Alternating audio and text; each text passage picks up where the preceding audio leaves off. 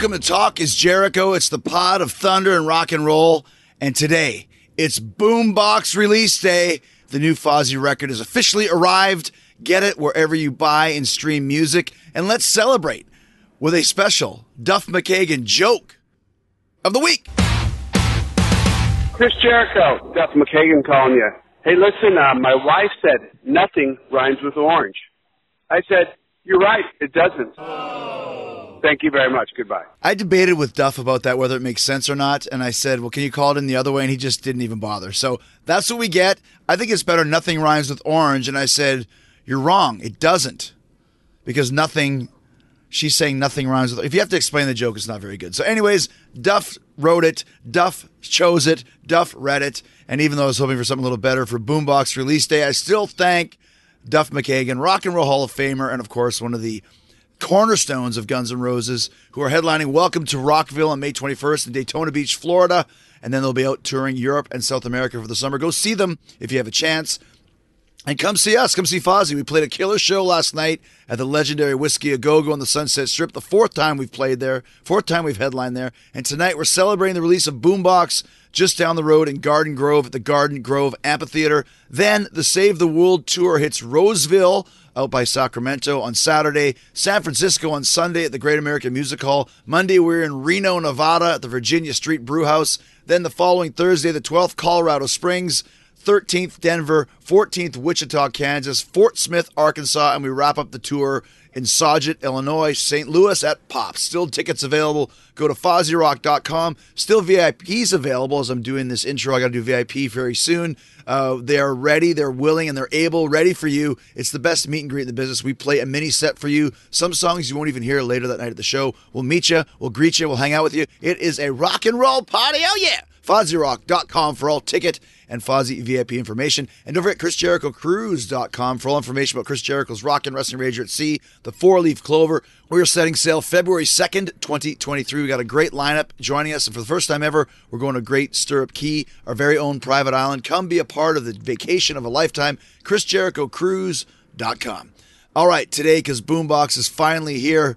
All of Fozzy is back on Talk is Jericho. Rich Ward, Billy Gray, PJ Farley, and our new drummer Grant Brooks join me to talk about the making of Boombox. We do a track by track breakdown, share our favorite songs to play live, tell stories behind the songs, get an inside look at Rich Ward's creative process with uh, our producer Johnny Andrews and myself, discover why all the vocals were recorded at my house in Tampa, and find out why the pandemic lockdown was the best thing to happen to this record. It very, very much was beneficial. So we get into the album art, the title, why the song sequence was so important to us in this day and age of one song at a time listening. We also explain how both PJ and Grant came to join Fozzy in the middle of the pandemic. We're celebrating all things Boombox. Our new record is out today, and you can get it now wherever you buy or stream records, and you hear all about it. The celebration starts right here. Boombox on Talk is Jericho.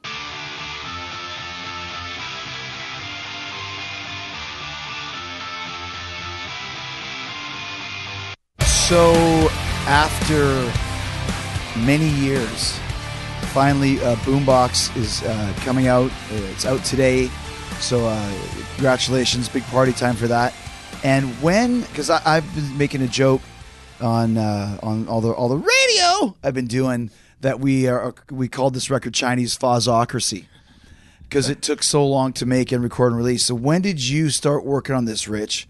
The timeline is blurry because it was like, uh, when was the first time you kissed a girl? You remember that, but when was the the eighth time? And w- like, it was just one of those things that I, I think it had to have been 2019. Well, let me just give you a little. thing. Yes. I remember we did the the Maiden show at the stadium in L.A. and we wanted to have a single ready. And by the way, three fifths of the band, two fifths of the band was different at that point in time. So we wanted to have a single ready for the for the Maiden Stadium show. And so I remember recording uh, Nowhere to Run in May of 2019. That's when I did the vocal tracks for that. So it's May of 2022. So it's at least three, years, for my performance alone. Never mind how much time you and Johnny put together the songs. And had you put together all 12 songs at that point? No. Or was that just the first one because we needed a single? Correct. To coincide with the with the big show. Yeah, originally you and I had talked about having a 2020 release and calling the album 2020. Right. And the idea was let's have an album ready by 2020. And so thank you for that timeline because that makes total sense now. I remember, I mean, Johnny and I had was we played demos for you. We had Ugly on the Inside, we had My Great Wall, we had Army of One, we had I Still Burn. All of these songs in their infancy, but Johnny felt like th- that Nowhere to Run. This is the one. This is the time. Really? Yes, he felt like this was the single. That's why we finished it first. He believed this was going to be the the big song for us on the album. And then we finished it first so that we could have it out to promote on tour. Right. Not knowing that just a few months later the whole world would, would, hit down. the brakes. And the funny thing is, the idea was 2020. We wanted to almost do it like Van Halen and release it in January of 2020. So be like Van Halen did 1984 right. at the beginning. And then we didn't really publicize it. And so Bon Jovi says they're going to put a record called 2020. I remember Rich was pissed. You remember that? Yeah, because I thought, I mean, 1984 is such an amazing album title, and 2112, another fantastic. Right. 5150. Right. Yeah, yeah. I love these. Like, these are great album titles. And I thought 2020 is fantastic because not only that, but having two twos and two zeros, you could use amazing 2020 merge. Vision. Yes, it's just all this is going to be fantastic. And then, of course, Bon Jovi steps in and steals our thunder. But his was called 2020.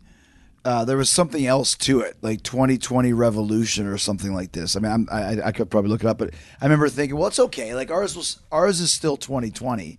It's different from Bon Jovi's. I remember like who's gonna full title. who's gonna care and who's gonna even buy a new Bon Jovi record. But we we we kind of got trumped on that, and then we really got trumped on the freaking pandemic that came out when uh, it didn't really matter what what happened. So let's go back to to a little bit because because it was Billy and Rich and I and uh, Frank Fontsere and uh, and Randy uh, Drake were in the band at the time. So hold on, I'm just looking at this Bon Jovi record. Did he actually release it just as 2020? Yeah, it was just called 2020. So there you go. So Bon Jovi, you now now have a record that for the rest of the time no one will ever want to listen to because they don't want to be remembered of that shitty f- year. so so we started to do the record and we did Nowhere to Run and we did the Nowhere to Run video, and then we went into that tour, and we had a great tour, the Iron Maiden tour as we call it, even though it was only one show. But we built a whole tour around it, and there was a lot of momentum with the band because I remember a lot of those shows did really, really good numbers. That tour seems to stick out for me as being a good one. Do you remember that, Bill? I do, I do. Uh, a lot of those shows had great numbers, and of course, topping it off with the Iron Maiden show, that was awesome. So Yeah. yeah, it was rolling really good Yeah, until it all. Run that went top ten. Yes, yes. uh, hit number 10, and that was about it for that.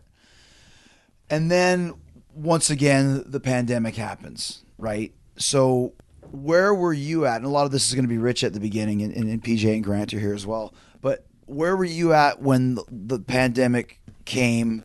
How many songs were written? I know it's kind of fuzzy, but how did how did the pandemic affect this record, basically? it made it the best record we have we've ever released.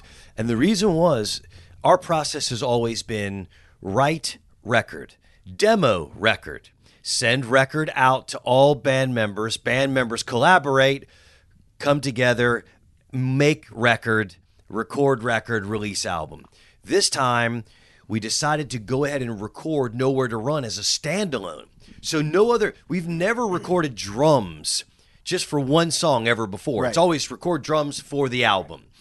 So what we ended up doing was recording a couple of songs at a time.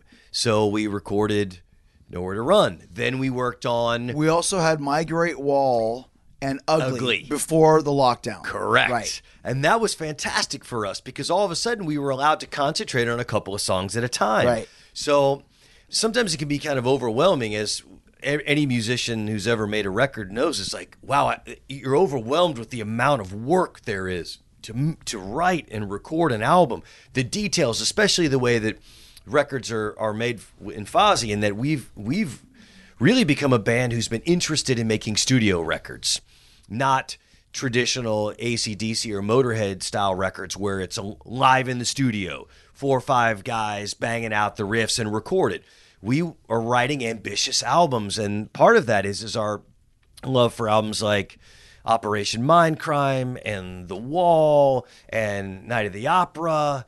and we love these ambitious albums and we've written some live sounding records so this is the period where Fozzy's exploring the studio and the pandemic allowed us to to really do that because then you and I are communicating by phone our producer Johnny and I are produ- are- working over you know Skype and FaceTime and and that just didn't work Well, the weird thing about that, because we tried that a couple times. I remember we started doing the, the Winnipegger show and, and the Saturday Night Special. If I tried to do like a jam, I remember me and Spoo and Robert, let's do let's do Dead Flowers. We all know that song. And when you do it on StreamYard, it's all coming in on different Delay, times. yeah. So I was Latency, like, yeah. latency. They didn't figure that out. So I was like, how could you work on songs if you're playing a riff and the singing, but it's the timing is off. It sounds like all three guys are row, row, row, you're boating it. So how are you guys able to do that? We weren't. Okay. Yeah, I mean it didn't it didn't work. So then what I told Johnny, which is what Chris, you and I had a discussion about the album. The first songs that were the first batch of songs that we started working on were fantastic songs, but there weren't big riff songs. They weren't big Right. big Fozzy Right, right. riff or metal riffs. And you and I said, "Hey, we're going to have to go to Johnny and say this is an opportunity. Let's make sure this album is balanced between these epic studio tracks and the traditional Fozzy bangers." Mm-hmm. So I told Johnny, "How about this? Let's push pause on on our collaborative writing. Let me just come up with a riff factory, come up with 10, 12, 14 riff ideas. Johnny doesn't like it when you present a song. He likes it when you hmm. present ideas. He wants to collaborate. Correct. That's exactly right. He, you know, bring in a, a verse riff and a, and a melody or a chorus idea or a concept. Then let's collaborate on it. And part of the reason is is that he, you know, like any writing process, the more that you invest in a song idea and the more developed it is, the more your feelings going to be hurt when the group tells you no, we're going to do it a different way. Demo-itis. Yes, because you start hearing it the way you wrote it. Yeah. This is the way it was intended. Has to be this way. Yes. So Johnny's smart. He's worked with enough bands to know, like all producers, bring in some rough ideas. And I came in with, you know, a dozen really good riffs, Well, whatever really good is Right. for for Good ward riffs, which are great riffs. Yes. So I can say it. and They're we great riffs. we were really excited and Johnny was like these are really good and what Johnny's gift is lyrics he, Big he- time. he, is just such a phenomenal lyricist and he also is a big fan of concepts so we'll spend a lot of time discussing concepts and that's why when I was talking to you about hey what ideas what do we want to express because because Johnny always his concepts are super dark Yeah. like he's always tapping into the darkest side of He's had humanity. some issues of his in his life. Well, Thank God, I'm so glad. yeah, o- uh, otherwise all of our songs would be the happiest. well, and the thing is too, and just just to step in as as a singer, I make the analogy, and I can is that you know Geddy Lee never wrote a lyric in Rush ever, so he has to take Neil Peart's lyrics and then you know internalize them and then make them his own. Thankfully, Johnny's writing about the darker side of the human condition and not about trees and you know I think I'm going bald and Cars. red barchettas Red and these sort of things, you know, and the, the, the motor law and, and anthems and things like that. So you're right. There, he is a great lyricist, and I'll say one thing, and then you can take over again. In our band, when we started it, I was the lyric writer, and you were the song and melody writer because that's what bands do. I had zero problems at all allowing Johnny, and not allowing, hoping that he would write all the lyrics because he's such he is a top notch one percenter Jim Morrison Nikki Sixx wordplay smart amazing lyric writer He really is, and the thing is, is that he labors over those things. Whereas I think you and I, our our kind of traditional go to on lyrics is we have these ideas and we pen stuff out, and I'm the same way. I've collaborated with you on lyrics for previous stuff, and I'm not a big sleep on it. Like I, my first ideas, and I'm I'm like just spouting stuff out. Johnny will labor over oh, words, Yeah, yeah, yeah, and and like this, and it's a because in his in, in his estimation, the most important thing is being able to communicate and connect with people through the words. Yeah. Whereas I'm a guitar player. I, I was always gravitating towards what Randy Rhoads or Eddie Van Halen or George Lynch or Yngwie Malmsteen or Angus Yeah. Young. Like, how do they connect with? And to me, as a, as a lyricist, if you look at like you know Sandpaper, every night I sing it. It's like I went and saw the Cult last week, and that was a very cult word imagery, plastic, fantastic lobster telephone. doesn't mean anything, but that sounds pretty cool when you sing it if you're Ian Astbury. For me, you know, a cat scratch, a whiplash, a witch hunt in black, sandpaper. What the does that mean? Nothing, but it's cool and it's fun. Johnny doesn't work that way. No, he would never He would allow never- that. He would never allow Yeah, it. Never allow that. He lyric. has rules. Yeah, and, we that's we the- made him the principal once again, the captain of the ship, where what he says goes as far as decision making as the producer of the record. And he will tell you straight out part of the reason why active rock radio suffers a bit is because there's not a lot of danger in it. Things feel a little safe and stock. He was like, you know, everybody's talking about oh the pain and the scars. And he was like we're not going to talk about pain and the scars because those are just such generic general terms. Let's be specific. Let's talk about things like in a way that we really can articulate these feelings and dig scratch so that that we're peeling back the onion layers. Let's not just talk about the outer skin. And he's so good I mean, those lyrics for "Ugly on the Inside" are so good. He Yeah. really has a such a fantastic understanding of the human condition, which is why he's such a great captain. And also, for people that don't know, that's why he's had, I don't know, 20 number ones or 20 top tens and 10 number ones, whatever it is. Very successful songwriter for a litany of bands that are Lots of gold radio. albums. Yeah. He's he's yeah, he's excellent. And we like him. And we like him because he kind of completes us as a writing unit. That's the whole point of of a band is if everyone has the same strength, the team's not going to grow. It's it's always good if everyone brings something separate. And then all of a sudden the band is stronger than its individual parts because each member completes us. And that's what Bob Rock and Rick Rubin and Mutt Lange, we were really looking for our version of that. And you see these documentaries where you see Angus and Malcolm saying, I'll never work with Mutt Lange again. because sometimes it's difficult to work with, stra- with strong personalities, people who um, have a vision for your band and sit on the outside and say, You guys are great, but here's how you can be better. I see your strengths and I see your weaknesses. Let's steer into the strengths and and shy away from these other things. And it's hard for someone from the outside for you to let them come in and tell you that your ideas aren't good. But it's necessary. If you don't understand band dynamics, think of it as a coach for a sports team. It's like, can you imagine a bunch of players on the field all dictating for themselves what they're going to do? Yeah. You have to have someone who has a vision for the for the tactics of the game. And that's what Johnny is for us. Just to kind of go a little bit forward, when there was the lockdown, I know for a while because we, we record in Johnny's house and he wasn't comfortable having us in his house. No one really knew what to do, what was going on. So you mentioned that you had a lot of these songs. When did you finally? When were you able to connect with Johnny to kind of finish the writing of the songs? Because the lockdown started, like we said, in March of 2020. I ended up doing the vocals for this 12 songs. I had to redo the vocals for some. We'll talk about that in basically March of 21.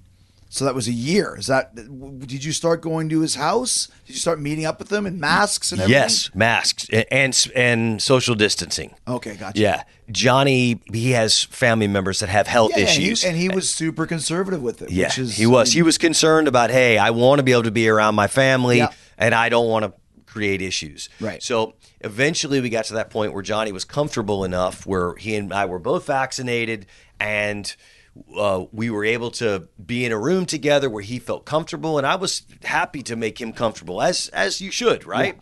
And luckily for me, I had I went against the rules that are set in stone, and I developed a bunch of ideas pretty thoroughly, and I brought them in with a lot of confidence and said.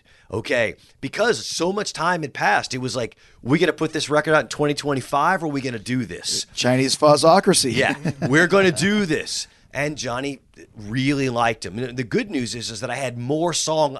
I, in other words, he only had to pick his favorites. Right. It wasn't one of these things where he had to use all of them. He could focus in on the songs that he most resonated. And I've with. already heard two or three other riffs and, and song ideas that are just as good as anything on this record. Correct. So- We have so Yeah. many leftover ideas, and part of that was just due to what it- what are we going to do? Yeah. You know, when you have a great roster sitting on the bench, what players do you put in? Yeah. And you know, so luckily for us, that we've we've got great kernels of of uh, songs to to the next to- one. yeah for the next one.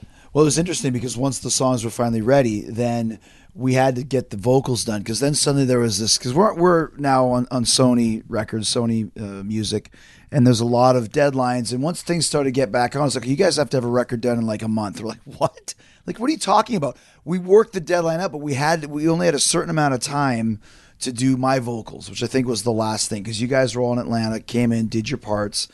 I track guitars after you. Oh, wow. Yeah, Wow. Yeah, you sang to demo guitars. Okay, so let me just tell the story though. So I couldn't go to Atlanta, or I was working with AEW, and as we decided what was best was for Johnny to pack up his gear and come to Tampa, and where would we record? And we were trying to find a studio, and finally, at I think Jericho Fest, the birthday party I had a couple months prior, we were in the theater. And I have we built a theater in my house right before the pandemic. It was amazing. We built a theater and a gym with no idea there's a pandemic coming. Two months later, we had movies and gym, no problem whatsoever. The theater room in my house is very high ceilings. And it was you suggested, or maybe Johnny heard about this, and I had to do a video of filming it. And Johnny said, We can record in the theater. So we recorded all the vocals because we redid Ugly because Johnny, you guys didn't like the, the verse on that. So we did 10 songs at my house, one song a day, which is which is the rule that we have. And Johnny had sing for two, three hours, and then you got it. He would then leave his gear there, go back to wherever he was staying, and start working on whatever he was working on. So this album, the vocally, was recorded at my house, which is amazing in this day and age that we could do that. Yeah, it really was, and and it was because I saw the studio or your Theater, the yeah. theater, and told Johnny I was like, we don't need. He's got a fan. I mean, you, your your worked theater great. is fantastic. Yeah. The only thing we got was one of those um, uh, acoustic shields. baffles. Yeah. baffles is the word. Yeah, yeah. We had those kind of surrounding. Yep. So, anyways, just because because we've got a lot to cover. So, so once we got that uh, done, you did your guitars. We found we, we worked with a couple different mixers, and then finally, the cat who did the Volbeat stuff, Jacob. Yep. I believe his name is Jacob. Or Jakob. Jakob. It depend, depending on your dialect preferences. he mixed it. We had it mastered, and it's basically been ready since May of 21. Correct? Yeah. We had Ted Jensen master it, who everyone knows from, well, if you don't know, he's from Sterling Sound. He mastered Hotel California among every other record. His his discography is ridiculous, It's and sick. it's Jacob Hansen. Just for for you guys know, Uh, what's his name again? Ted Jensen. Jensen. Yeah, I remember you sent me this guy's name, and I was like, this is almost criminal that he's doing a Fozzy record because his uh yeah. Eagles, Hotel California, Green Day, American Idiot, Norah Jones, Come Away with Me. That's about 15 million albums right there alone. he's got so he's got selected works of uh, uh, I just have to tell you guys some of these ridiculous things that he worked on. Uh, Exodus, Bob Marley and the Wailers, Footloose and Fancy, Free Rod Stewart. Uh, fast forward a bit more. The Stranger, Billy Joel. We're not even out of 1977 yet, and I just named all those albums that he's done. Some Girls, The Stones. I mean, this guy is as big as it gets. So to have the fact that he did the, the, the Fozzy record was very, very cool. Uh, I, rem- anyway, I remember when I, I said, "Hey, this guy's expensive," but before I said anything else, let me say, send you a list of albums he's done, and you're like, "Oh yes." Yeah, and it never ends. You know, it's just like Fabulous Thunderbirds, Rolling Stones, Steel Wheels. It's like any big band. I'm just trying to fast forward into the 90s. Madonna, Erotica, Images and Words, Dream Theater for Metal Guys. It's like you name it, uh, that's what he's done. So, uh, and, and also, who's this guy here? Frank Sinatra? Never heard of him. hey, that's the answer to the trivia question if you ever had Chili's. There's What always does- a lemon. what does Frank Sinatra and Fozzy have in common? There you go. Ted Jensen. Ted Jensen. So the, the the album was mixed and mastered, and I want to go through a track by track and discuss the songs. But a funny thing happened on the way to the forum, as they say. Uh, between May of 2019 and May of 2022, we have a brand new rhythm section which to me, and this is no slight to anybody who's been in our band, 37 people have been in this band over the years. this is the best lineup of Fozzy we've ever had for so many reasons. But just quickly, PJ Farley joined us. Do you remember when you joined us? Because we did some shows in the summer of 21. Yeah, it was August, the first, I think it was the first week of August of Right. 2020. And it was just a run of shows, just kind of filling And in. Randy, our bass player, wasn't comfortable with going out on the road, so we said, "Well, it, let's do some shows. You know, there's, you know, people are doing the gigs. Let's do it and give it a try. Be smart and you know all that other stuff." So when Randy couldn't do it, I think we might have texted the same name at the same time. I mean, I said, "What about PJ?" and you said, "I was just sending you what about PJ?" like What about P is what I ended up sending when you said that. I was like, you're like, what? it, he was the natural thing because you were already playing with him in quarantine, quarantine. and I, I obviously just knew that he'd be a perfect fit for the band. Because he was on the cruise with us, which was in January of 20, another thing that happened right before the lockdown. So timing wise, you were just in the right place at the right time. It's a real thing. Because I remember you saying something to me at some point. If you ever need somebody, Yeah. which is basically very funny because Grant said it, and we'll get to that. When was that? It was, uh, you know, we were talking about uh, how quarantine came together, and I was, I'm like, yeah, dude, anytime you need me for anything, you know, I'm. Because you I'm wanted to there. get into uh, a radio rock band again. You did a lot of great stuff. Yeah, I mean, I, obviously, I mean, with as m- many bands as I got going on, I still, you know, I always long for the days of, you know, just getting in that groove band, you know, where you can get on a bus for a couple weeks, get in the zone, you know, because for the last decade, the majority of my touring has been fly dates and hit and runs, throw and goes, and which is great. And it really does make you uh, a better person to play under those conditions, you know, in so many different bands and stuff.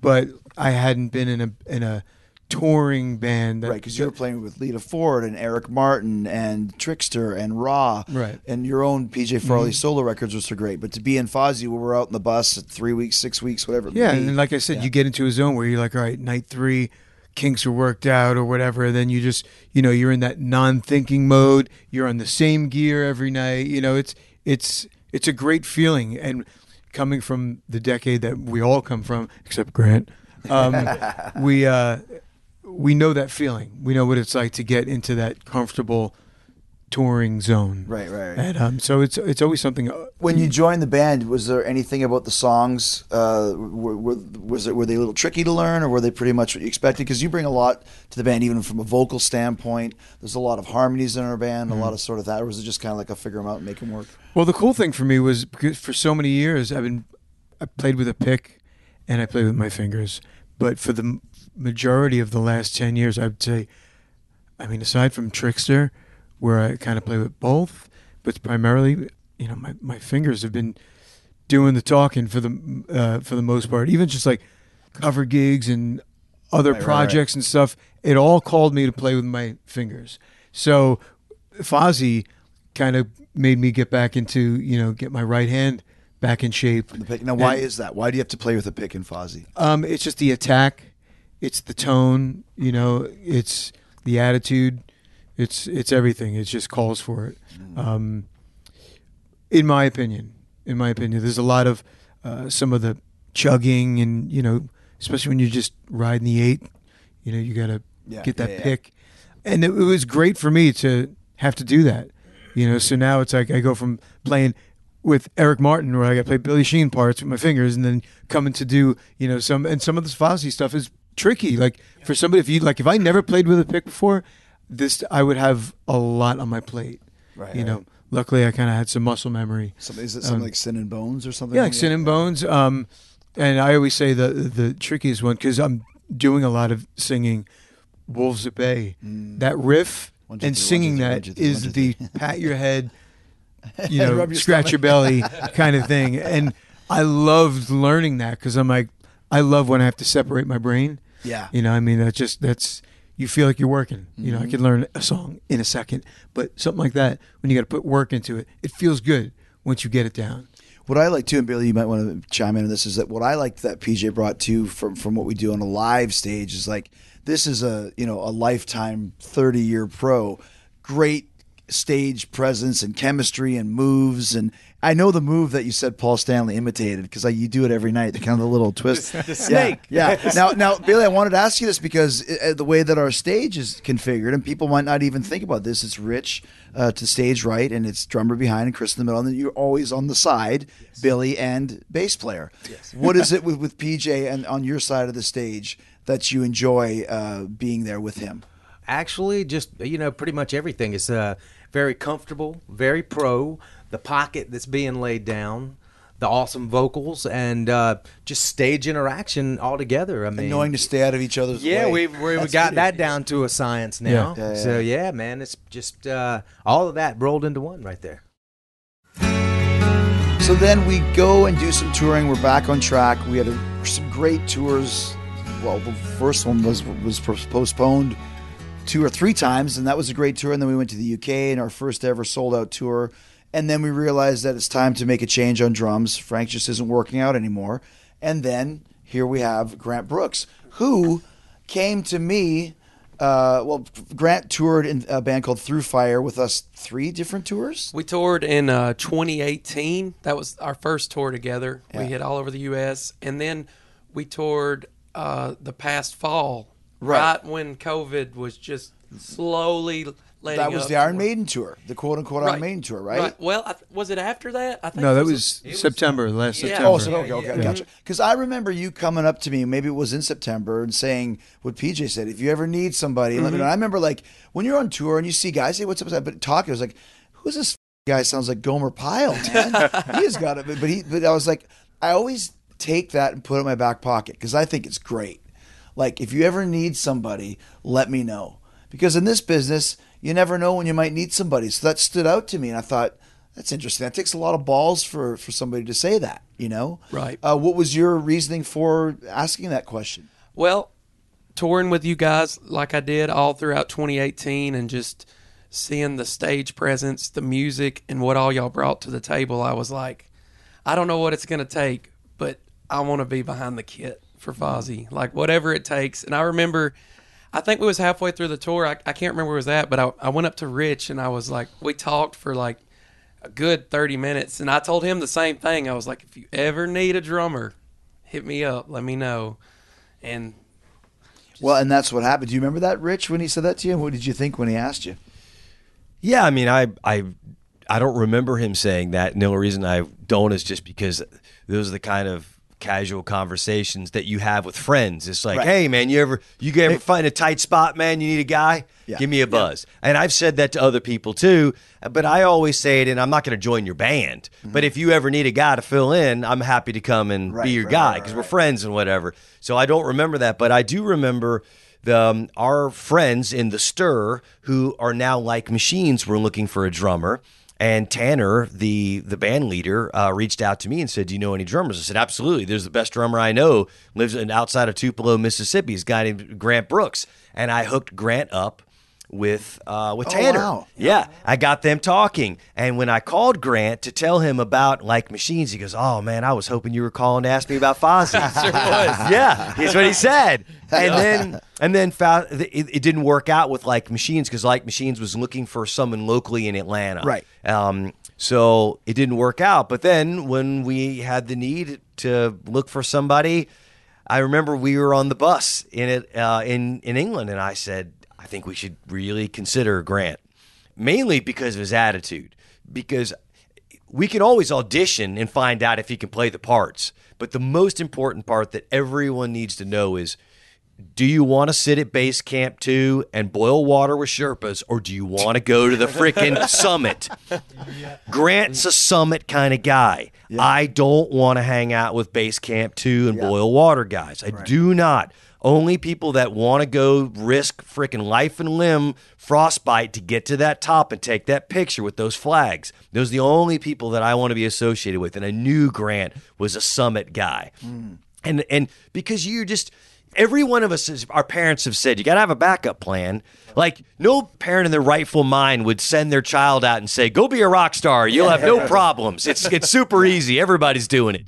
It's like the this is rare air. Yeah. You want to make records? You want to go on tour? You want to This is something that it, it, it- talent has so little to do with it. It is all about what are you willing to do. It's Sean Connery in uh, what was that movie uh, with Eliot Ness? Oh yeah, yeah, the Untouchables. The Untouchables. What are you willing to do? What was Peter Criss's thing? Drummer willing to do anything to make it. Yeah. That was his ad at that Gene and Paul, willing to do anything to make it, right? So when we decided to, to make the change in drumming, uh, and obviously, listen, bass is very important, but bass is part of the front line. You- You're only as good in a, in a rock and roll band as your drummer. I think we can all agree upon that. Agreed. So we had a very short list, and then it was up to you to decide who we should use. And you and I had some conversations. I always look at it from imaging and from personality, and then you do too. But then you have to do the next step of can the guys play the part? Because, like PJ said, these are some very deceptively intricate songs that aren't easy to, do, especially to lock in with you. Yeah, and that was so I jammed with Grant and I jammed with one other guy. Yeah. And very different styles, very d- different skill sets, but the the real thing that was the the the deal maker for me with Grant was is the summit is that I'll do whatever it takes. Yeah. I, like he lives three and a half hours away from where our rehearsal space is. I'll drive every day. I'll come up there. I'll relocate. I'll do whatever it takes. Doesn't ask for gas money. No, doesn't ask for anything. Yeah. Just says, this is what I want to do. And and you know what? We can work I knew his base level skills were there. All you have to do is just it's like a a basketball player who played for another team for a long time. You just have to teach him your your style. Yeah. He has to work into your format, and it, I knew he was had the ability to. We just had to work, so we did in together. Yeah, we did. We Yeah. like I told Grant at the very beginning, we are saying the same words, but we're saying them in a different language. But you have to speak our language. We ain't coming over to your language. You have to learn how to speak like Fozzy. So we're just going to have to go through boot camp, and we're going to learn it, and we're going to reprogram you to think the way that we think. Because if I was to join his old band through fire, then I got to learn their Yeah, style. yeah, I got to yeah. learn their system, and he did. He did whatever it took. And my thing was, uh, we were texting, how's, how's Grant doing? How do you do? How do you do?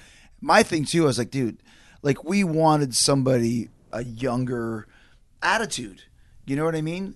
And I remember saying, dude, he plays without his shirt. Like that's what I like. I don't ever want to see him wearing a shirt ever on stage. Because how many guys don't wear shirts on stage in this day and age? Naked.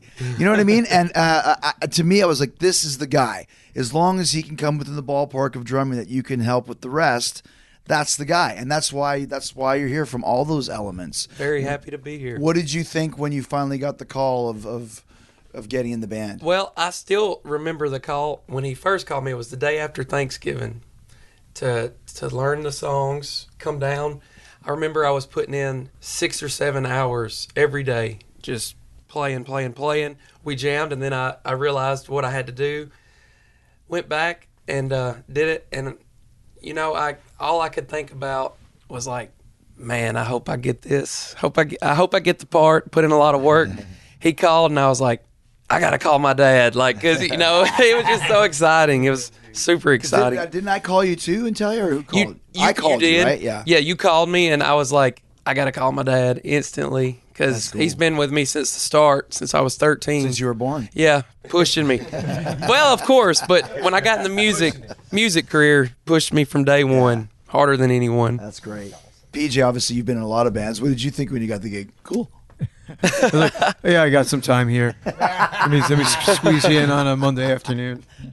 No, I, I was excited again, getting into that that mode and Yeah. you know, fire. It, it's great because this band dictates when it wants to go out on tour, how it wants to go on tour. You know, it's a great schedule. Yeah. it's you know, No, but we we've worked hard. Like we, we- that's a whole other podcast of what we've built to be able to do this and make it very viable. Yeah. So it's it it does work out, you know, and you don't have to worry about being away from home. For But also, I mean, getting back to your point, I mean, because I was a little bit in the dark with all of Fozzy's category until you called me. You know, I knew the songs on the radio and stuff like that, but I never did really the deep dive on it Mm. until I you called me to fill in. Um, you guys called me that day, and I was like, "All right, cool. Let me check out these songs." And I was like, "Wow, this is killer!" Like, I just didn't know what to expect, other than you know the couple of songs I'd heard on the radio, and um, I think maybe you sent me the set list, and I listened to those songs alone, and I was like, "Wow, this is, I mean, really fun. yeah, fun, a little challenging, but Everything. It was, Places it to rock. Yeah, really quick it, it really i always wanted to say I, I just for people who are listening to us all kind of have this fun little uh, love party you would be surprised all of you how many bands are not friends and don't like each other and are in bands and go on stage frustrated with internal personality conflicts and there is nothing worse imagine going to work every day with people that you're not in love with, uh, working with, and then you have to live with them. And then you shower next to them, and you hear them snoring, and you are you are connected with these people spiritually, emotionally, um, Creatively. creatively, financially. And this is the most complete that this band has ever been of any drama, any weirdness. Yeah. The band likes each other. When when we look at each other on stage, it's like, oh, these are my friends, these are my family members, and that means a lot. Over the years, we've toured with bands where band members don't even travel together, mm-hmm. but they they for for the sake of the band, the company, the corporation, the wh- whatever that is, they still show up together and play the gig. But there's something special about a band who is a real family, and I don't mean fighting brothers. I mean a band who actually goes to has dinner together talks and, to each en- other and enjoys each other's company. There's not there's not enough uh, value placed on that. I think. We've been on we've been on tours on bus shares where the other band were actually in fist fights two separate times. Why would you ever want to be in a you know a business relationship with somebody you're punching in the face on the bus at night? But anyways, that's neither here nor there because, like you said, Rich, this is this is a very tight family unit. Grant and PJ fit right in. Billy's been here for 20 years, and we've been here from the start. Uh, and I think once again, this is the third best record we've ever done which I love saying in radio interviews and watching people's reactions to see are you really paying attention to what I'm saying? And if they don't react to that, I'm like, okay, they're not paying attention to what I'm saying. Uh, I think this is one of our best records, if not our best. It's called Boombox. Um, before we get into just talking about the songs, song, uh, I get asked quite a bit in all the all the interviews I've been doing about the title of Boombox. And I remember, and once again, it could have been you, could have been me, of us discussing our record titles don't fit the vibe of the band on stage. We have a very fun, energetic, good time Van Halen 1981 vibe on stage. But yet our albums are called Sin and Bones and Do You Want to Start a War and All That Remains and Judas. We discussed about having something that was a little bit more, for lack of a better term, party, good time. We did, you this was your concept. Your you said to me, this record is super dark. The lyrics are are digging deep in the darkest crevices of humanity. we have got to counterbalance it with something that feels fun, with something that really marries the other part of us, which is our live delivery. yeah, yeah, yeah. And you were like, listen, like we are we are a schizophrenic band. We write these dark, haunting songs, and at the same time, they're delivered in a way that feels okay about it. There's like this such a party atmosphere. We need a title. And I remember um, that that that was one of the ideas I had for a, a cover band idea was boombox, and I thought, and I asked you about it. What do you think about it? Because anytime I think of boombox, I think, man, like back to the glory days of the late '70s and early '80s. Of that's how we all listened to music. Everybody had a boombox. Like we put your favorite mix cassette in, and we all hung out, whether it's by the lake or at school on the bus, and we all listened to our boombox of all of our favorite songs, and it felt right. And I remember you immediately liked the idea, and uh, and then expanded on it. uh, because I've been saying like if people know what a boombox is from our generation, probably forty and over, then you know it equates with a good time and and your younger years. And like I remember my mom's stereo was broken for months, and we had the boombox was the stereo of the car, which was great because before you had portable takeout stereo, you just take the boombox with you. Uh, we also used to call it a ghetto blaster. You just you know, and uh, if you don't know what a boombox is, it sounds cool. It sounds like a beatbox, which people know, and it also we are as a band a modern day boombox. We make booming sounds, and collectively, the band is the box of sound. It's the boombox. So that's a little bit deep, but to me, I think that fits. Grant, have you ever heard of a boombox before? I have, but never seen one much. Now, how old are you, Grant? I'm 27. 27. You fit in just you're you're a great guy and you fit right in. You're an old soul, which counts as well. But so we came up with the idea of the boombox, loved it. I think we discussed let's have a boombox on fire, whatever it may be. And then I remember I just thought, what if we put a boombox on fire in the middle of Blade Runner?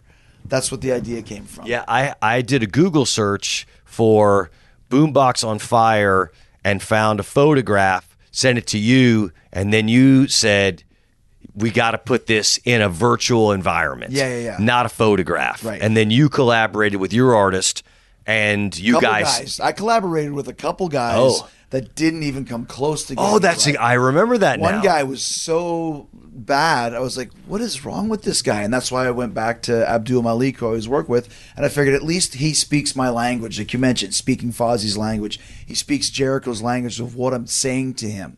And it took a while, but I think the cover is uh, color. The colors are great. The imagery is great. Uh, the little Easter eggs in the back, if you find them, are great. What do you guys think of the cover? Yeah, it's def- it's colorful, vibrant, exciting. You know, it's all that. It's Sounds basically like a love boat. right. You said sound like somebody Exciting describing a meal. Yeah, Billy, what do you think? It's I think it's. I like. I like the. Um, I like the description. It's colorful, but it's also modern. You know, Yeah. fire's always cool. You know, fire, fire. You know, fire. You can't go wrong with fire. I agree with Billy. You, you can't go wrong with fire. That I mean, it's just so different. Well, the, the, Love thi- it. The thing about it too that that's cool is, um, you know, our other records, the last two, Judas and and Do You, Do you Want to Start a War, are very minimalist, and they're also the same color. You know, they're kind of that beigey yeah, with, yeah. The, with the bomb on the one, and then just the, the, the chick with the knife, behind her back. So I thought, let's go the opposite direction, just make it super colorful. It's going to be bitch to sign, but you know, we'll worry about that when it happens. Uh, and then the last thing, which I just found out, is apparently Green Day has a, a record with the f- boombox on fire. We knew nothing about that. So Billie Joe, don't you even try and send your guys after us because we had no f***ing idea. And plus, ours has Blade Runner, Tokyo, uh, rain-soaked uh, neon signs behind it. So that's the Ding difference. ding ding pops. ding ding ding. Ding Ding, ding ding ding ding ding.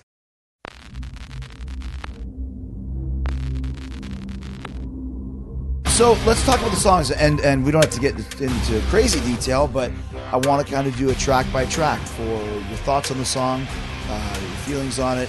Opening track is "Sane," and this is one of the ones like Judas, not the one. This is like Judas, and that the moment I heard it, I said this has to be the opening song on the record and the opening song in the set. Where'd you where'd you come up with that concept and idea? And Well, I wrote the whole song minus lyrics and melodies, uh, and had it ready to go. And that was the, you know, again, that was my technique. Was okay. We're, we're looking at a deadline, so let me just present some completed ideas, which I like I I articulated earlier, which is against the law. But luckily, that one snuck through. Johnny loved it, thought it was a fantastic riff, sent it immediately to you for approval, and then Johnny and I started working on But I came back with something though, because I remember it had a lot of stops and starts in it. And Correct. I said this riff is an opener, but the song I, I can't work it like this. And you guys talked about it. And then you came back with the current version, which is amazing with that Alex Lifeson esque Rush solo and all that stuff. Do you remember that? Yeah, Like, of course. You, you guys Yeah, well, that it. was always your your that was always your beef with Johnny's arrangements. Right. Was that he loves to do these pop arrangements where he really breaks down in the verses and takes away the drum beat and just takes it just so that it focuses on the vocal. And you're like, we're a rock and roll band. Can we keep the band playing? like, and. and and that was your big argument with Johnny because he loves to make the chorus seem massive by stripping the verses down. And and you, I think, rightfully was arguing for in rock and roll and heavy rock, especially the stuff that we grew up on, the verses were equally as important in keeping the band heavy and keeping the riffs Yeah, going. and there's a place for that. I just thought for this song, if we're going to use it as an opener, let's let's make it just a barn burner all the way throughout, and it turned out that way. Did a great video for that song on the roller coaster. It was very uh, hard on all of us. Billy, uh, what'd you think of the roller coaster video? Uh, well, you know, it was it was definitely my last time ever being on roller coasters. Um, and you know, uh, it was a uh, truly an experience, but it was an awesome idea and uh, next level idea that no one's done before, and glad I uh, survived it. what do you think of it as an opening song? Oh, I love opening. Oh, dude, I love opening our show with that. It's like, I just, oh man, it's just like the biggest burst of energy with the groove and riff and just everything about it. The kick ass chorus, big chorus, melody. I love it, dude. It's awesome. It is a unique song when you think about the fact that the bridge section is very unlike what mo- modern Right. bands or even classic bands are doing. It has a really unique, and it also is cool because the you know the the chorus lyric is just a declarative sign. Yeah. riff. Yeah. And in the classic Fozzy fashion, it's uh, hook A, hook B, hook C. The triple hook, right? The Def Leppard triple hook, right? Song number two, I Still Burn, which is currently on the radio. And it's our uh, quickest charting top 25 single ever and our sixth consecutive top 25 single. Stats. Stats. It's a good one too. Yeah, yeah. Um, now, people ask me all the time because they still assume that I write the lyrics, and, and like we said, it really doesn't make a difference either way, but I sing them. So they ask me, is it about me? According to Johnny, it was kind of about me, right? He wrote those. Johnny wrote those lyrics, but based it on my career, right? Correct. Or what he thought that it was. Correct. Yeah. Yeah, as if you were writing a biography for somebody else. Mm-hmm. You know, and he knows you. He's obviously Worked uh, together for years. Yes. knows- yeah. So he because he wanted you to have your song. Kiss doesn't sing "We want to rock and roll all night." Kiss sings "I want." It's important for the lead singer to tell his or her story. You know, that's it should never be from the band's perspective. We rock is not as good as I rock. yes, and I think that's um, and that's why Johnny felt strong about it. And John Johnny never told you because I think he just assumed that you would read the lyrics and go, "Oh, this kind of reminds me." But your point was that yeah, I mean, I could see where it would fit me, but it also could fit anybody because these are common experiences and stories that we all share. Yeah, and this one right out of the gate, we were thinking this one has a chance to be the elusive, you know, elusive number one or whatever you may might want to call it. But I remember thinking, to me, the reason why it's going to work is, I don't know, we've been very careful about marrying wrestling with with Fozzy. I think we can get away with it more now because Fozzy has grown to its own entity. But I thought this is everybody's story who's ever had a goal and a dream. You know, every time uh, I'm I'm at my end, I I get up again, and I think we can all relate to that. The same way that I think everyone can relate to Judas, but in a darker way. Everyone I've ever loved, I pushed them all away, and everyone knows what it's like to make the wrong decision, even though you know you're making the wrong decision. And Judas was a monster because of that. I think I still burn as the same concept, but in a positive way, for the the having a dream and, and reaching out and going for it. Any thoughts on that, PJ? On I still burn. Yeah, I mean, obviously, when I first heard it and was learning the lyrics, I thought, I know what this is about. You know, I figured it was about you and, you know, your career. But I see your point too. I mean, it, it very well could be about anybody. Right. But- Universal. But Universal, it's yeah. definitely pertaining to you. And I think it's, uh, he, he really nailed it. He really did because I didn't I write any of those lyrics, and they really do feel like me. It's it's amazing. Yeah. Um, every time I sing the line, "Lost some" or "Watch some good friends gone too soon," I always think of Eddie Guerrero, which is crazy because his daughter Shaul is in the video for "I Still Burn," and I really had nothing to do with it. I didn't even think about it. That was you and Willis that thought about using the Vaudettes because we had had them on the cruise a couple times. yeah, it's always great when you can connect with your Yeah. lyrics. You know, I mean, it, you know, again, Geddy Lee did a fantastic job because he is a lifelong buddies and partners with Neil Peart writing lyrics. So Neil is writing lyrics knowing that his partner is going to sing them. Right. He's not writing them for somebody else to sing them. Yeah, and so this was specifically tailored for you, not for Johnny to sing, not for Rich Ward or PJ to sing, but for you to sing. right, right, and that's important because when you're in a collaborative effort, we're all thinking of each other. I mean, and all the records you and I have made together, there's never one time I ever thought of any melody that I wrote where I wasn't thinking, is this something that would I be perfect right. for you? Like, you know, that's the way it is. And if you're writing a song, you have to think in terms of can Rich play this? Is this his style? Is this Right. is this a is this Fozzy? Because this is a band. You don't just bring in an idea because you like it. It has to be something that We've works done that for in us. the past, but now with the Johnny Andrews, I mean, we have learned from him. I would never bring in another, you know, Wormwood or Storm the Beaches. Or we've got a 15 minute song here, Rich. Uh, one thing that's very cool that I want to just bring up is that Judas went gold, uh, an actual gold gold album, 500,000 units sold. And just quickly, I think it's very cool that PJ got a gold record in 2022 and got a gold record in 1992. 30 years. 91. 91. Yep. But 30 years between 31 years between gold records. Right, and we had the presentation in New York on April 11th, and I was presented with my first gold record at the Meadowlands Arena on April 18th, 1991. So 31 years, almost to the day. In between, uh, That's almost I'm gonna try to shorten that gap up, though. Let me tell you. That's almost like the guy, next one. guy who has a kid when he's 19, then has a kid when he's fif- uh, 49. Right. Grant, uh, I remember they asked Robert Trujillo when they did MTV Icons in 2003, and the interviewer was like, You've been in the band for five minutes and you're already an MTV icon. A millionaire, Uh, you've been in the band for five minutes and you already have a gold record. What is that? I, I know. I, I remember we was in New York. He's like, Grant's been in the band for two weeks and he's already got a gold record. How was that for you, though? it's incredible. Yeah. It's amazing. Like just being a part of that. I never thought being from Mississippi, you know, being a band with a gold record. You know what I'm saying? yeah, nobody from Mississippi's ever had a gold record.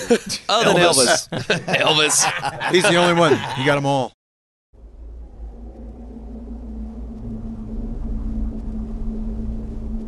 Wash your hands, you sinners, and purify your hearts. Uh, the third track, Purifier, one of my favorite songs on the record, and one of my favorite songs in the set. Uh, it's just a. I remember when Johnny sent it to me. He goes, "This one is a banger," as the kids say. Yeah. Johnny was begging me. He wanted me to write a song that's got like a swing riff, like "Too Too Young to Fall in Love" by Motley Yeah. Crue. And I kept trying to write something that had that type, not those notes, but that feel to it.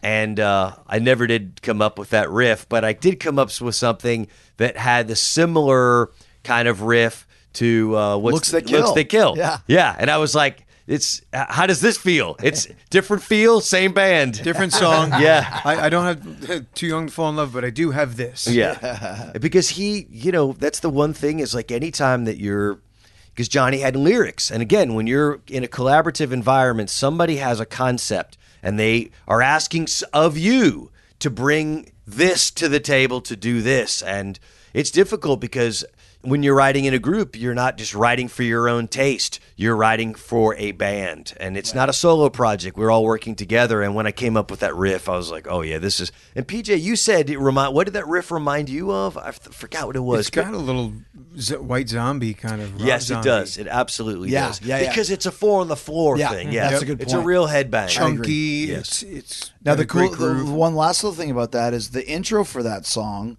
was originally Paul Harvey. It was Paul Harvey. Yeah. You, you took a little snippet from Paul Harvey's a famous talk radio host, and then what was the story with that? His estate wouldn't give us permission to use it.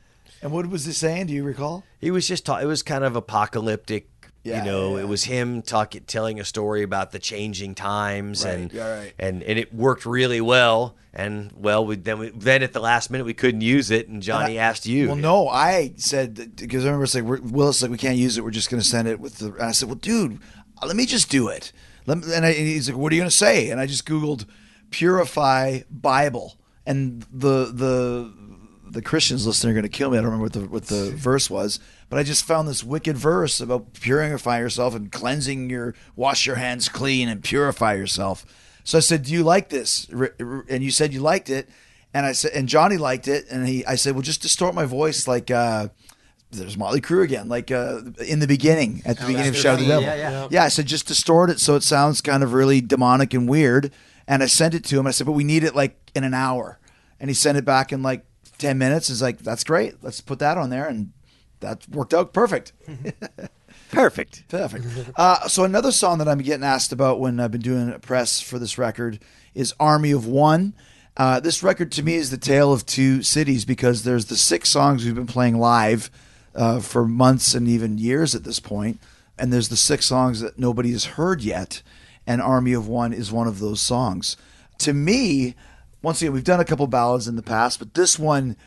I don't know if Five Finger Death Punch is the right call for it, but it sounds like something you would hear on the radio by a band like that that has, you know, a dozen top tens Shinedown maybe. But once again, it's Fozzy's style. But that one to me is is when I was kind of picking the singles in my head. It was uh, no, no pun intended because that's the lyric of the song, but it was Sane, and then I Still Burn, and then Army of One. Yeah. So Johnny had Army of One that he had collaborated with the same gentleman that he collaborated with Judas. Oh wow! Yes. Justin. Yeah. Uh, yes. Okay. From We As Human. From the same time frame. Same time frame. Justin frame. Cordle. Correct. Gotcha. And this song existed, and Johnny said they are never going to use this song it's incomplete, but it is a fantastic beginning. And you know, asked, "What do you guys think?" And I said, "Man, I, I think this would be a fantastic song."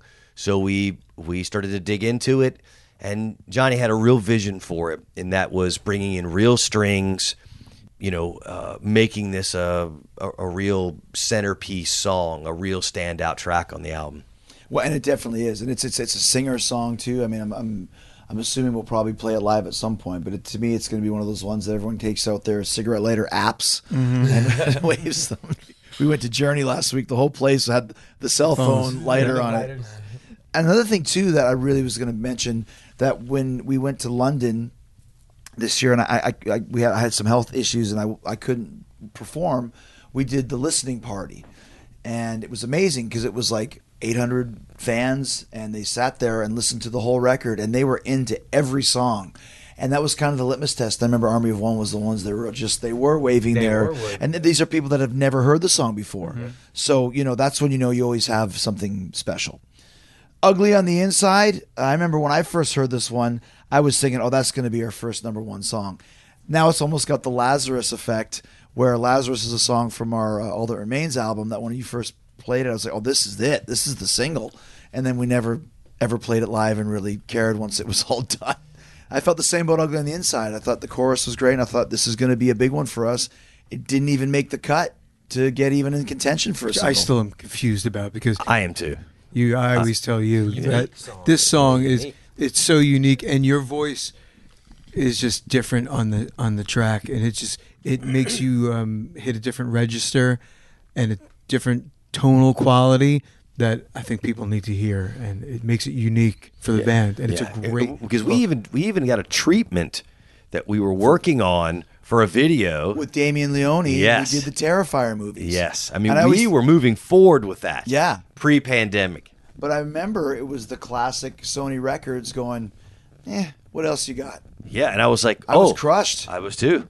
because the other one was My Great Wall. It was like we sent those two, and these are both great. Nah, what else you got? Which I'm sure, uh, as one of the guys who wrote those songs, is probably pretty, pretty disheartening.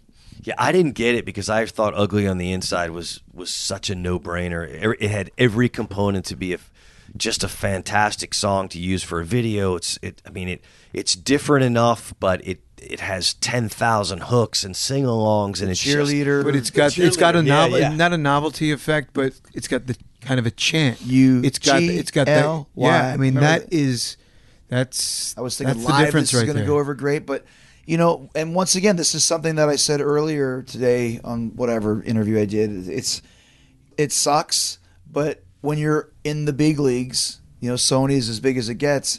As long as they have a plan, then I'm fine. And they had a plan with some of these other ideas and songs, whatever. But I still think that one, you know, we'll just have to fear the dark it and put it in the live set and just make it a hit. We should. Yeah. We, we absolutely should because that song deserves its. It, Yeah, it's due. Ab- Absolutely. it- even though we thought Lazarus did in the early stages on the album, we didn't We maybe knew after it wasn't one. Yeah, correct. Whereas "Ugly," I think, is just Yeah. one of these songs that it's it's Even like the title is better. I mean, Lazarus. I think the title Yeah. took it out of Well, category. this is back when we were Dungeons and Dragons. right. days. so you didn't have a shit. Didn't stand a chance. we had Ugly. Dio on one shoulder and uh, Yeah. Bruce Dickinson on the other. But yeah, I, I, I agree with you on that. And the thing too about the song is, uh, like I just remember thinking they're going to just be chanting this and it's going to be great. But you know, like I said, it's in our hands. It's the same thing we did with Elevator, where I think that could have been a big single. We played it live and then it ran its course, but as a single, I think that one kind of got lost in the shuffle. But anyways, I remember uh, Matt Walst from Three Days Grace, who actually came up with the original concept, was like, dude. I gave you the song. It's not even a single. Said, it's not our choice. I'm sorry, Matt. You can cover it, and make it a number one, and give us the royalties for it right back on it, though. Uh, and then the end of side one, and we did put a lot of uh, time into the uh, sequencing of the record because even though a lot of people just listen to songs on shuffle and one at a time, we all still like the concept of an album that takes you on a musical journey. Not to sound too pretentious, but it starts at the first song, Battery, and it goes all the way to Damage Incorporated and takes you all in and out through, you know, out the whole thing. So relax. Uh, the end of the proverbial side one. Um, I think this basically started because you were doing it with Guardians, But we also did it on, or did we do it on the on the Jericho first cruise cruise. first? On, Yeah, the, on the the second cruise. cruise. No, we did it on the cruise because the Guardians did, and I, that was when, already started, yeah. that you were like, hey, we got to do a cover set. What are some suggestions that you guys do in Guardians? Because Frank and I already knew them, so it would be easier for us to kind of pull them into the set. Because that's a lot of material. Because Fozzy on the Jericho cruise plays three sets. Yes. a lot of material. So the idea is, how many songs do we already kind of have in the family? In the wheelhouse, yeah. And and when I suggested that to you, you're like, oh yeah, that's just a no brainer. And then we played it one night, and you're like, oh, this is You remember that night we played it? Oh yeah, dude, definitely. I It's a just killer. Love the Oh, the vibe of that song, "Relax." That's my that's my favorite cover we've done. I, Right I love that one. I absolutely love. Well, I agree with you because it's almost got an industrial feel to it, Yes. a Rammstein It's like thing to it. Rammstein, yeah. But what I knew it would go over live, but it goes over live. It's one of the highlights of the set. Of that one part where you say, "Go fucking crazy!" Dude, and that that's awesome. We, we posted it on Instagram last night. If you guys want to see the the the clip with the new lights and the new production and the. The, the, the, the, the smoke going off behind the steam it's almost very apocalyptic just you know it's a like a like a funeral dirge Yeah, it, it is an incredible choice for us, and it was and Johnny. That's the other thing is it passed the Johnny Andrews litmus test on. Yeah. We've we've had many suggestions that he was like, yeah, well, let's think about that, and which means it's never going to happen. Like, like my idea of doing a guitar saxophone duel. Yeah. He didn't like that idea. It was going to be with Kenny G. And this is not a joke. I thought Kenny G and Rich Ward can do like a John Petrucci, Jordan Rudess thing and come up with something together and play some cool stuff. And then we were going to do Baker Street and have him play on that. And Kenny wasn't too into that. And I think Johnny was just like, what the fuck is this guy talking about? yeah, I don't want Kenny G on my record. Yeah, Tell, tell him to call me when he's not in Kenny G's house. yeah. Someday I'll do it. Uh, Nowhere to Run, we've discussed.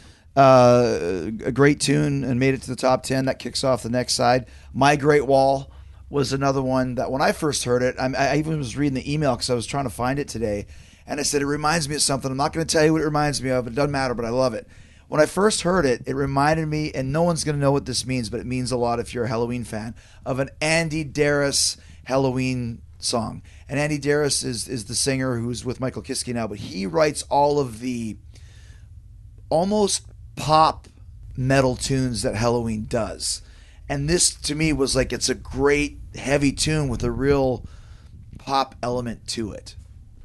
Yeah, I mean that was another one of those. Johnny had a an, an idea, which was my Great Wall. He loved that idea, Yeah.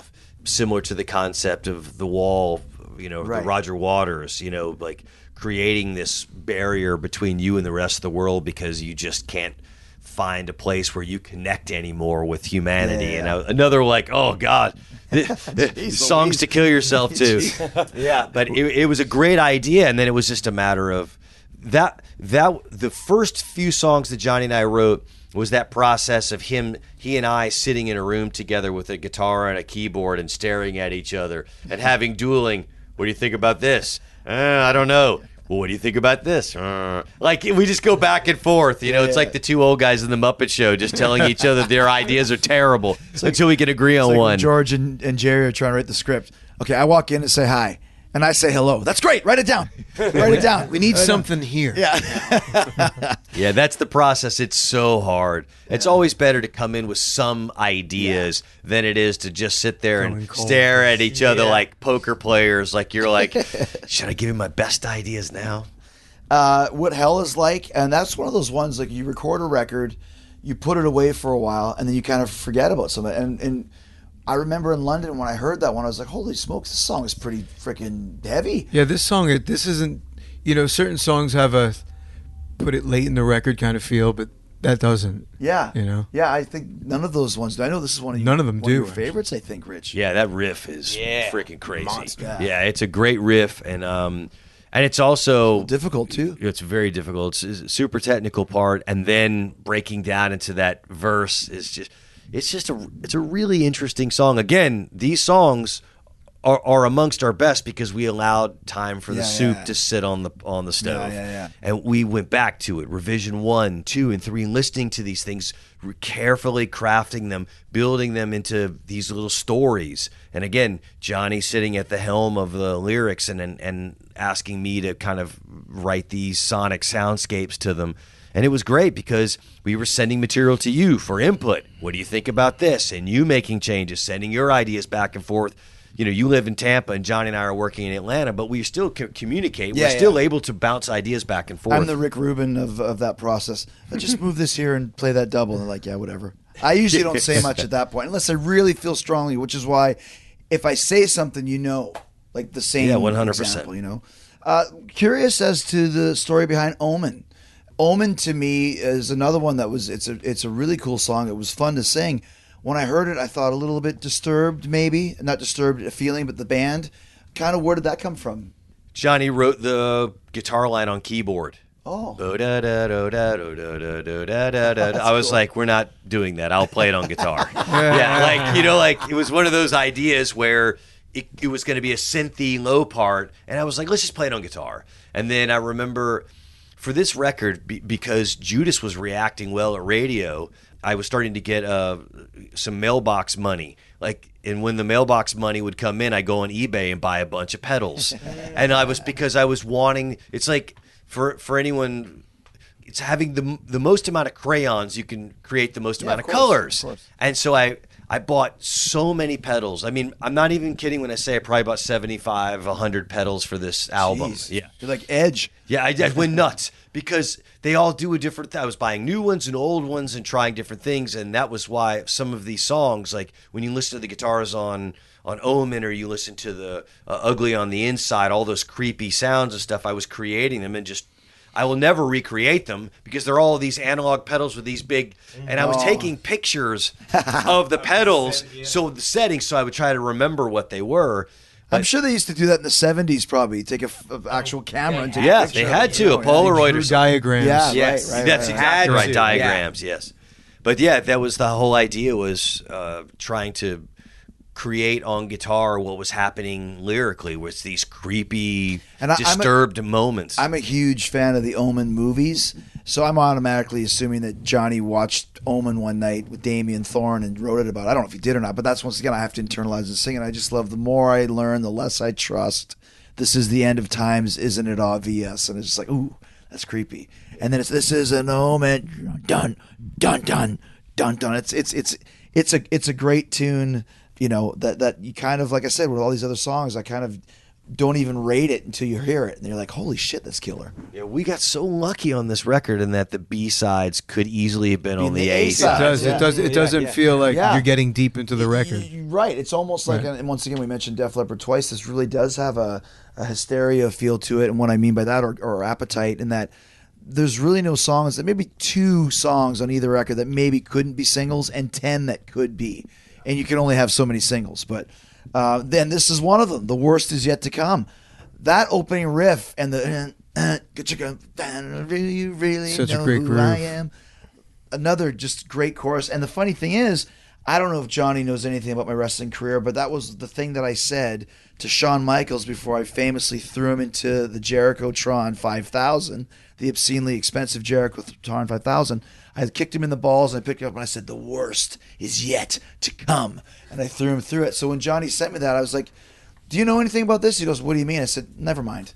You know, this is one of those catchphrase of mine. Everyone's going to think that I wrote it about me, but that's I sang it because that came from me. When Johnny told me about his concept for the song, I was so in love with it because it's basically a relationship song about girls who like bad boys and guys who like bad girls and who are attracted to that because they like the danger involved and it's it's the bad guy or the bad girl turning to them and going, "Oh, you think it's bad now? The worst is yet to come."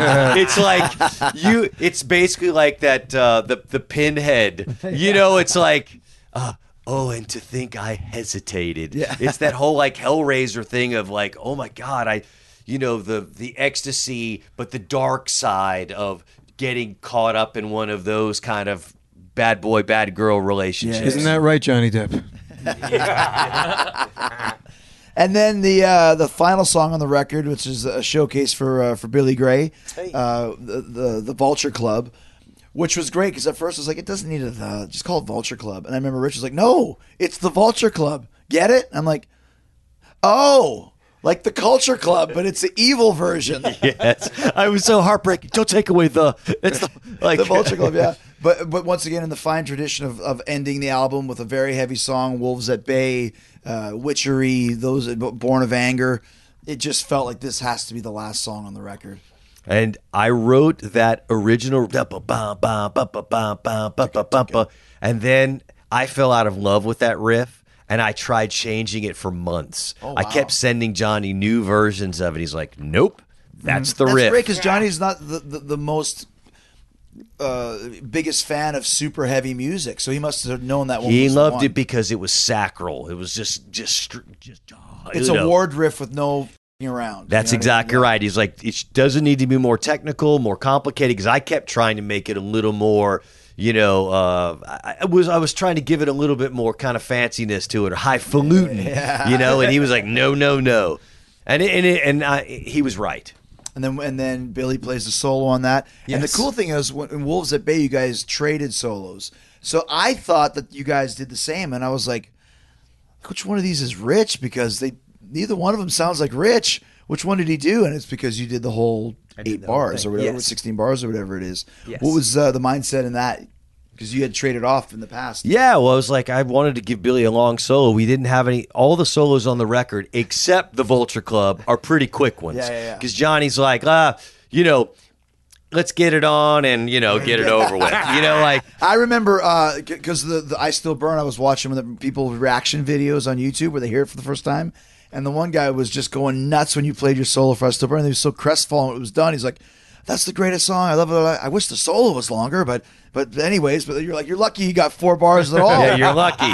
And I knew this one song had a long solo, so I knew it needed to go to Billy. It's a great solo, Yeah. dude. Thank you, thank you, thank you. You know, when I got it, um, I hadn't heard any lyrics. I hadn't heard anything. so, wow. I didn't even send him the song. Yeah, I sent him the section of the solo. wow. and he sent me the title. I was like, okay, this song is called The Vulture Club. So I started just thinking about how vultures sit on the side of the freaking road eating a carcass and just starting to thinking of dark notes. You What know what I sound mean? like? What does that Yeah. sound like? Yeah, yeah. It sounds sounds like started thinking of dark, you know, dark notes, but you know, throwing some, you know, throwing some crazy sounds and speed in there, and just, you know, That's cool, man. That's a very uh, cool story. yeah, that's how I. uh I just because he sent me the section with the title. Yeah. and that's that's what I thought about when I did it. And I actually came around pretty quick, actually, to to do it. You know, I was.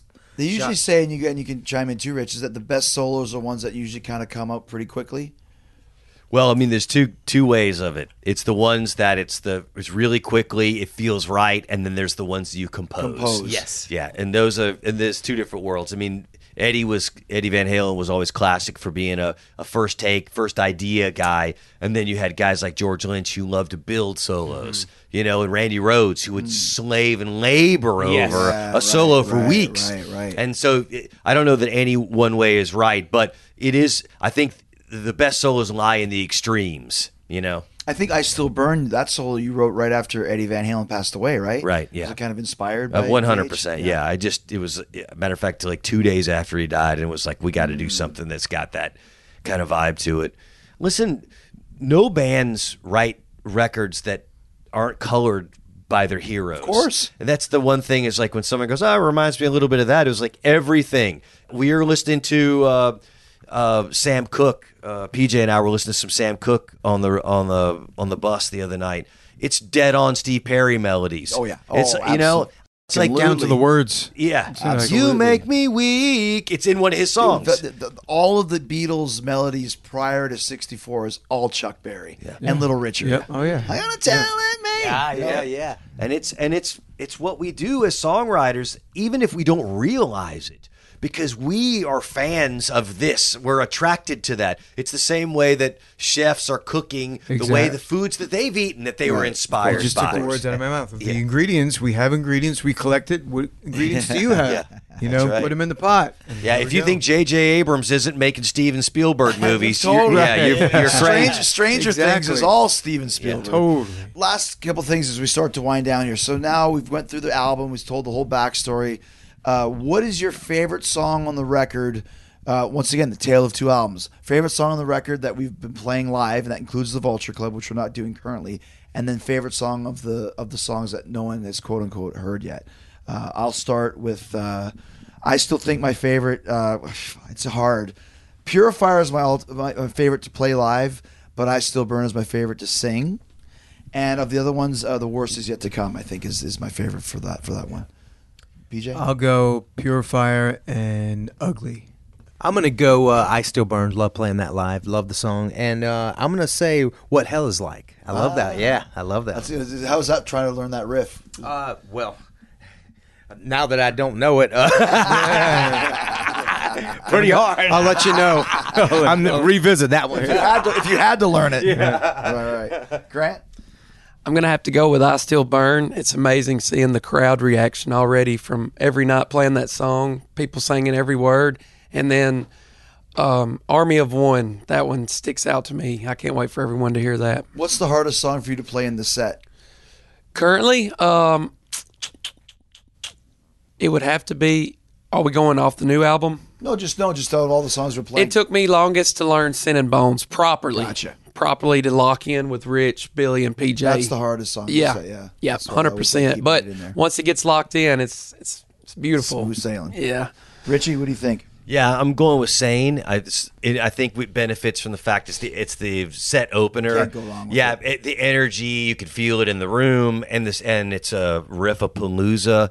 And I love your vocal melodies, and I am Yeah, living yeah, within yeah. this It's a great opening man. jam, man. It really yeah, is. it really is a great song. And then uh, what hell is like and ugly are probably tied for me, just because I'm I can't wait to play both. They probably towards the end of the album cycle, we should we should at least think about putting those two in. I I think honestly, and we've said this before. I think at some point we could do this whole album in its entirety. I think we could. Yeah. You know, because every song on it works, and like I said, I know it does because I saw it in London. For 800 people that were a little disappointed we weren't playing, what are we going to be hearing? And they loved every song. And also, don't forget when you, ask the crowd every night how many people have seen us before, Yeah. we get a good reaction. Yeah, yeah. But the bigger reaction is how many people are seeing us for the first time. yeah, 60, 70 percent. So it's not like anyone's going to go get, you know, a refreshment during any particular song because Right, right. Well, congrats, guys. We got a, a great record here and uh, a great band, and I'm excited to tour the world and elsewhere uh, and uh, play all these new songs for everybody. Congratulations. congrats. We, we Congrats. did it. We did it. We did it. We did it. Yeah. Uh, and collectively, I can say that definitely we rock. Yeah, yeah. I rock. That's a car from the 80s.